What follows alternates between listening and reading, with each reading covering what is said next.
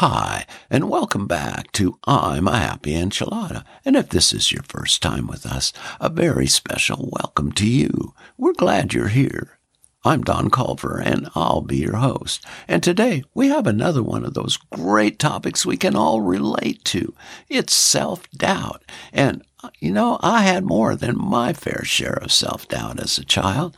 I had a critical parent that pointed out my every flaw and shortcoming from as early as I can remember.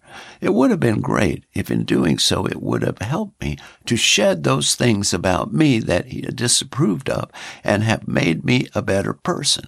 But it only convinced me of my worthlessness and never quite measuring up. Sadly, it took me until midlife to even realize how those negative messages might have affected my thinking and my life. Fortunately, a great therapist helped me to see through my self denial and begin to take ownership of my life and start to move ahead. Sometimes self help can work well, but if it doesn't work for you, please don't give up and tell yourself it's hopeless. By all means, find a therapist you're comfortable with and get started on your way to a more peaceful and productive life. You can do it. Well, that's my two cents for today. Now, let's tear into this self doubt, shall we? All right.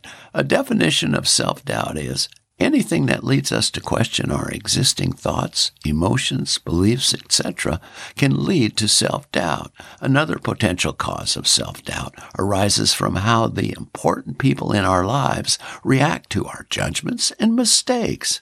And on an emotional level, doubt is indecision between belief and disbelief. It may involve uncertainty, distrust, or a lack of conviction on certain facts, actions, motives, or decisions. And next, is doubt a form of fear? Well, while fear wakes you up, doubt demoralizes you. Facing a threat, doubt distracts and weakens your spirit. It can bring you to defeat because you do not act. It can be our worst enemy because it is the hardest one to see. And how about some examples of self-doubt? Some examples of self-doubt include not trusting the decisions you make in a situation, afraid of speaking up because you think you're not good enough. Individuals with self-doubt are usually unsatisfied with the work they do. When things go bad, they are their worst critics. Many anxiety disordered sufferers also deal with self-doubt. So it's very common to feel like you don't measure up to your own or to others' expectations and to let that impact you in a severe way.